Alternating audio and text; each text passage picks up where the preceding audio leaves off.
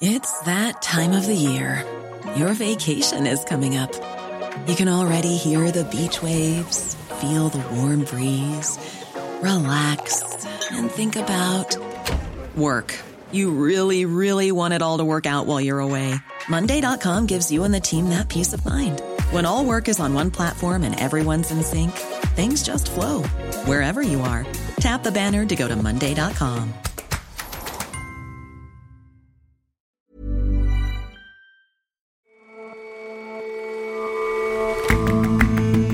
welcome to The Intelligence on Economist Radio. I'm your host, Jason Palmer. Every weekday, we provide a fresh perspective on the events shaping your world. Researchers have made embryos that are part human and part monkey. It's a corner of science with plenty of potential to shed light on developmental problems or even grow organs for transplant. But it's also a discipline with a serious ethical dimension. And the Arab world has long turned to Egypt for its popular entertainment, particularly television. But what's on the tube under the current leadership is looking more and more like propaganda. So Egyptians and others are changing the channel.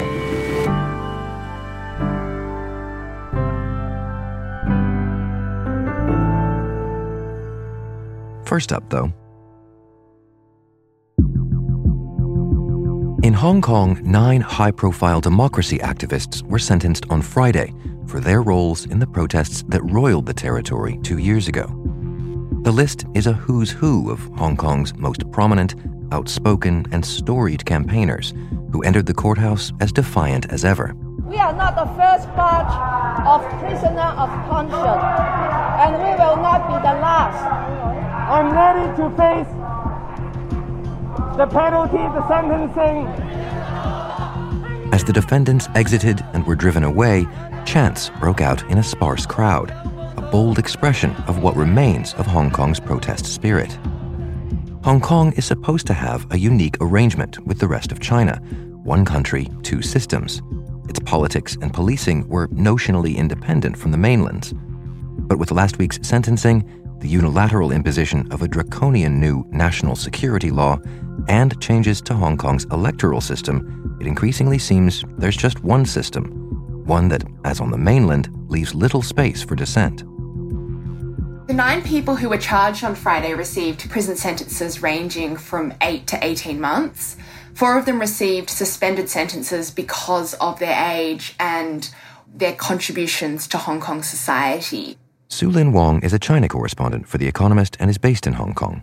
The sentences are the most severe punishments to date for pro democracy activists and politicians in connection to the big protests we saw in Hong Kong in 2019. What's important to note here is that this particular sentencing isn't connected to the national security law, which was introduced after the protests occurred.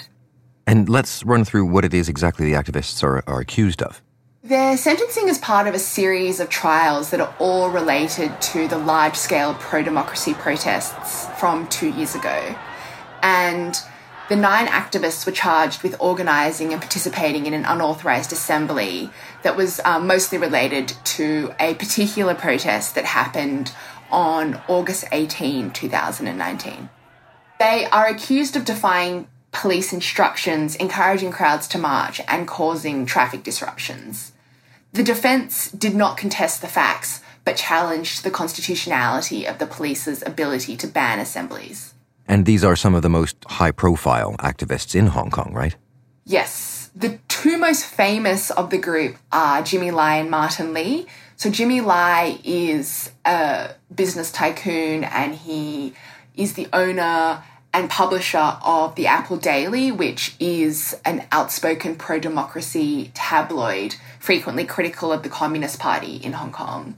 I mean, he was jailed for a total of 14 months.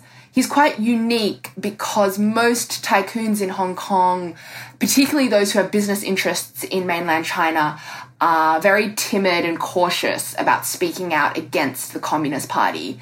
On Tuesday, the Apple Daily published a handwritten letter he sent to the staff of the Apple Daily and urged them to take care of themselves and reminded the journalists that it was a journalist's responsibility to uphold justice. And the other most famous person in the group to be sentenced was Martin Lee. He's often considered the father of democracy in Hong Kong. He's a veteran of Hong Kong's struggle for more political rights, and he is the founding chairman of the Democratic Party. He was handed a suspended sentence, and there were other very, very prominent activists, including Margaret Ng.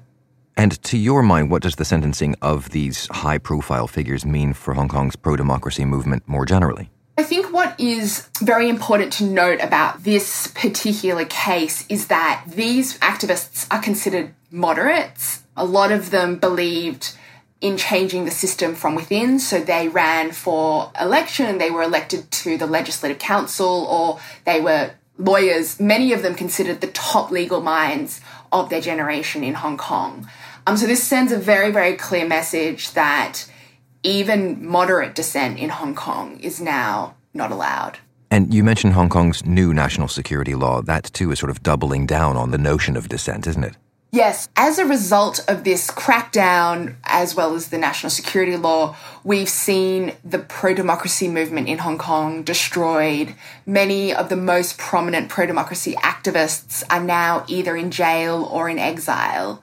And we're seeing the national security law impact all kinds of aspects of Hong Kong society.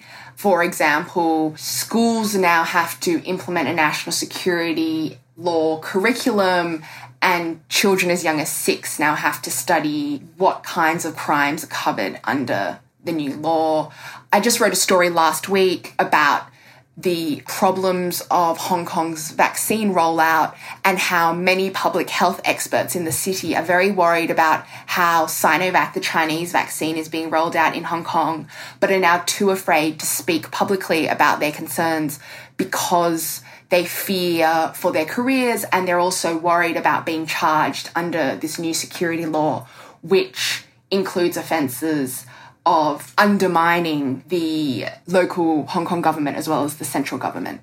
And it's not just executive powers that are changing here. I mean, we spoke on the on the show last month about the change in the electoral system as well.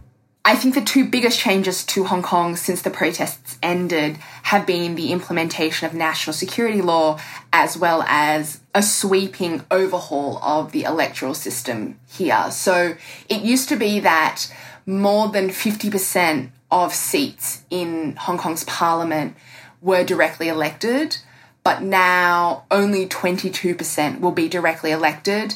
And all prospective members of parliament will first have to be vetted by a pro Beijing committee to ensure they are loyal to the mainland and to the Communist Party. And the aim of this is to ensure only so called patriotic figures can run for positions of power.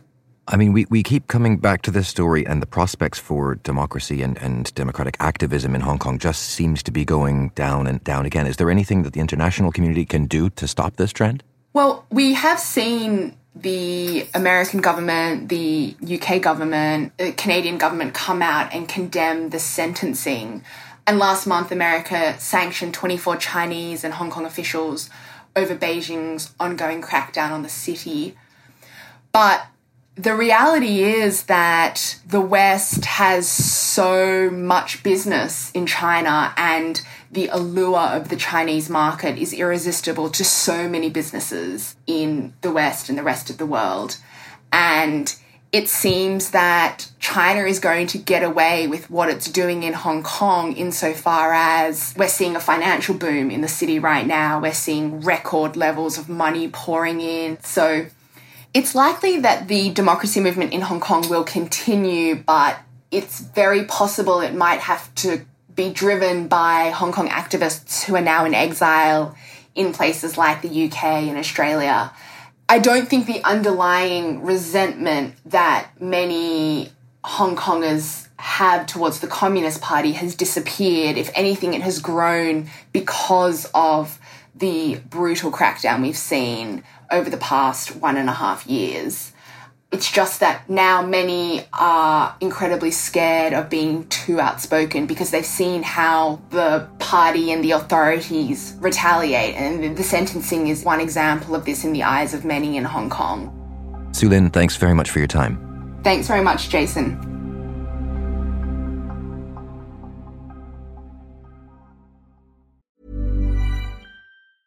Many of us have those stubborn pounds that seem impossible to lose, no matter how good we eat or how hard we work out. My solution is PlushCare. PlushCare is a leading telehealth provider with doctors who are there for you day and night to partner with you in your weight loss journey. They can prescribe FDA-approved weight loss medications like Wegovy and Zepbound for those who qualify. Plus, they accept most insurance plans. To get started, visit plushcare.com slash weight loss. That's plushcare.com slash weight loss.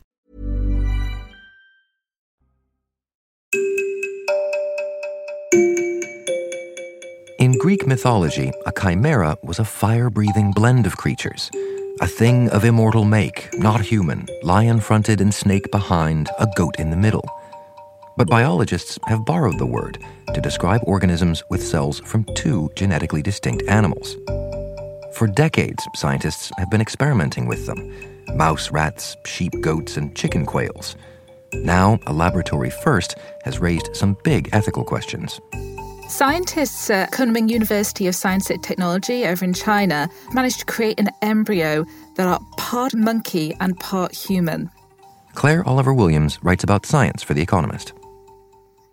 The remarkable thing about all this is that human cells seem happy to cooperate, at least some of the time, with the monkey cells. Well, let's start with the how. How did the researchers manage to create this chimera? The work builds on earlier endeavours by many of the same researchers and other teams as well.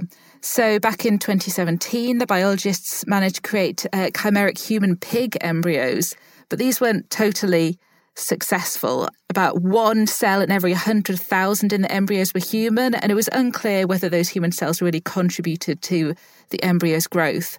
This time, things have been quite different. The cells were found to actually interact with each other, which is amazing. So, how did they determine that the cells were interacting with each other? So, they began with 132 embryos of the crab eating macaque, and six days after these cells were fertilized, they were injected with human extended pluripotent stem cells. Now, stem cells can develop into any other type of cell in the body. So, these embryos survived in the lab for enough time for a process called gastrulation to take place. Now, gastrulation is a key developmental stage. In this stage, embryonic cells become primed to form different organs and tissues. The human cells took a bit longer to reach this point than the monkey ones, but they managed to do it nevertheless. And this just provides more evidence that the human cells were not merely passive passengers, but they were actually mucking in and helping in the process of embryonic development.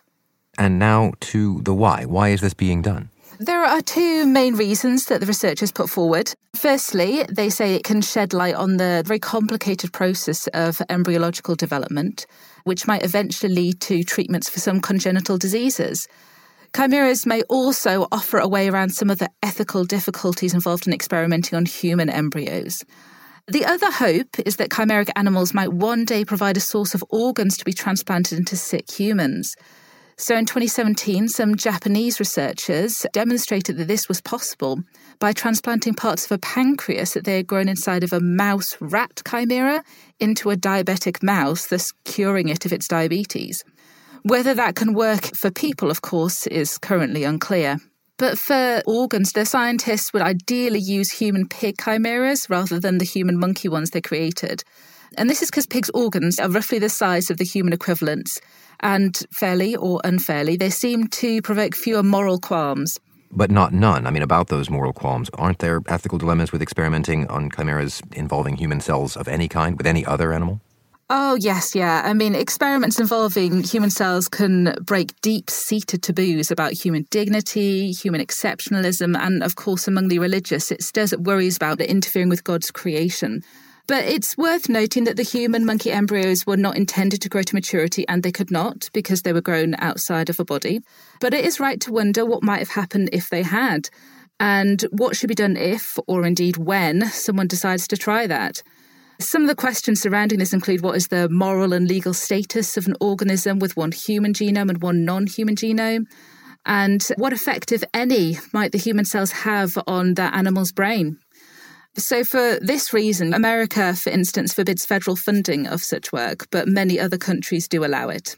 As you say, it's a, it's a matter of when, not if. So, how to get around these ethical quandaries? These ethical debates and ethical dilemmas, they're not new. They've been going on for years, but mostly they have been in scientific journals and academic conferences, places where kind of the public rarely venture into.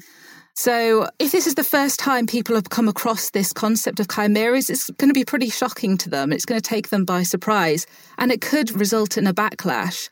So, the best way to ensure that such research can proceed is to ensure that there's an open dialogue with the public and they're fully informed. And with those concerns put to bed, then you think this research is worth the risks and the angst that's going to come with it? So, such research should always be done really cautiously and be properly monitored as this research was done. There was a lot of ethical oversight for it. And it's always worth kind of looking back in history when you're thinking about these kind of big scientific changes. So, many biological technologies that were first looked at in kind of horror and seen as meddling in the natural order of things have ended up proving to be a lot less frightening in practice and have even become mainstream. Just think of IVF, for example. People found that really unnerving and unnatural to begin with, but these days it's totally routine, at least in the Western world.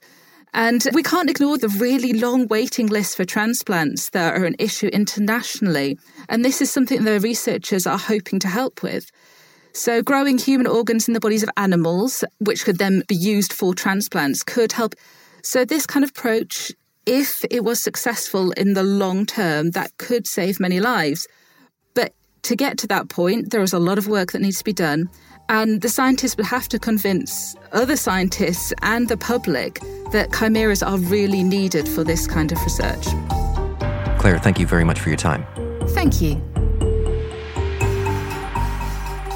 From geopolitics to genetics, The Economist's correspondents help you make sense of the headlines and bring you stories that aren't making headlines but should be. Get a great introductory deal on a subscription at economist.com/slash intelligence offer. The link is in the show notes.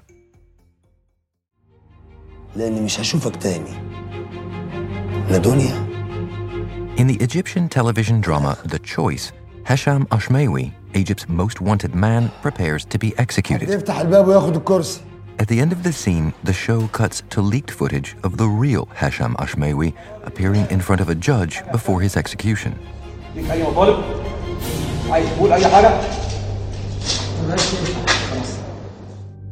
The show, which focuses on terrorism, is one of Egypt's most watched. It's something of a departure from years past, when the country's most popular shows tended to center not on depictions of soldiers, but on something a bit more risque and potentially troubling for Egypt's leaders. Egypt has always led the Middle East in terms of filmmaking. Eric Knecht writes about Egypt for The Economist and is based in Cairo. In the 60s, you had the president, Gamal Abdel Nasser, buying up much of the industry in order to promote his pan Arab agenda. It's always been recognized as this huge tool of cultural influence for Egypt. But that's changing. Yeah, the, the difference now is that since 2014, when President Abdel Fattah Sisi came to power, he's sort of taken this in a new direction in the sense that he's now used the tools of the industry to really start directly intervening and creating films that really promote the state's agenda in a way that hasn't been seen since probably the 1960s. At one point, early on in 2015, there was a pretty telling moment when he warned the TV stars at a conference that if they didn't go along with the state's agenda, that they were going to be held accountable. والله حتتحاسبوا على ده It's a pretty stark thing to say for the president of a country talking to actors and actresses. And this is something that we didn't see in the previous decades when the industry was given back to the private sector during the 70s, 80s, and 90s. How so? What, what exactly is he doing? Since 2016 or so, the main channels have been bought up by this company controlled by Egypt's intelligence. And one company in particular called Synergy has been at the forefront of making the majority of content during Ramadan when Egyptians watch the most TV. But that said, censorship is not an entirely new idea in Egypt, right? That's true. So Egypt has always had really strict censorship and things like talking badly about religion or having too much sex on TV. All of these things have always been taboo. But in recent years, they've really stepped this up.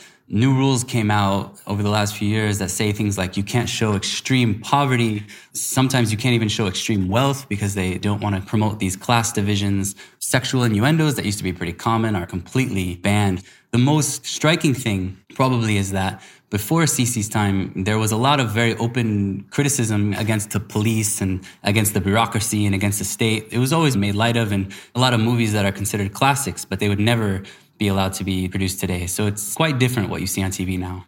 Is that to say that it's not as entertaining? So, if you ask a critic of Egyptian TV and film, they would say while the production standard has increased, the actual content has really suffered. It all feels very repetitive and bland. So, you hear a lot of complaints that what's on TV, especially during Ramadan, especially when most of the content is from a single producer controlled by intelligence, it's pretty obvious that there's just not much there. So, a lot of people really complain about this and they look for options outside of Egyptian TV.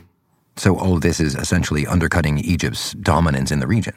Yes, it's coming at a pretty bad time for Egypt to be less competitive because there's a lot more content coming out of Turkey. Saudi Arabia is a big one.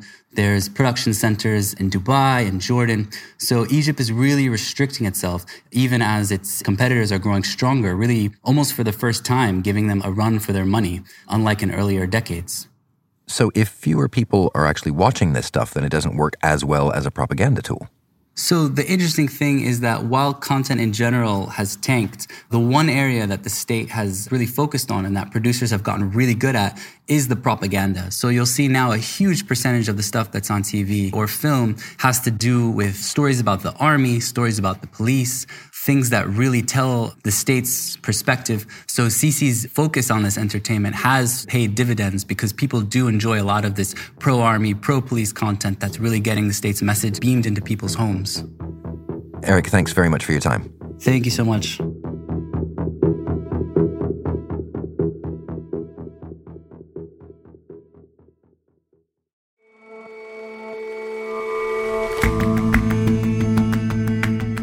That's all for this episode of The Intelligence. If you like us, leave us a rating and a review, and we'll see you back here tomorrow.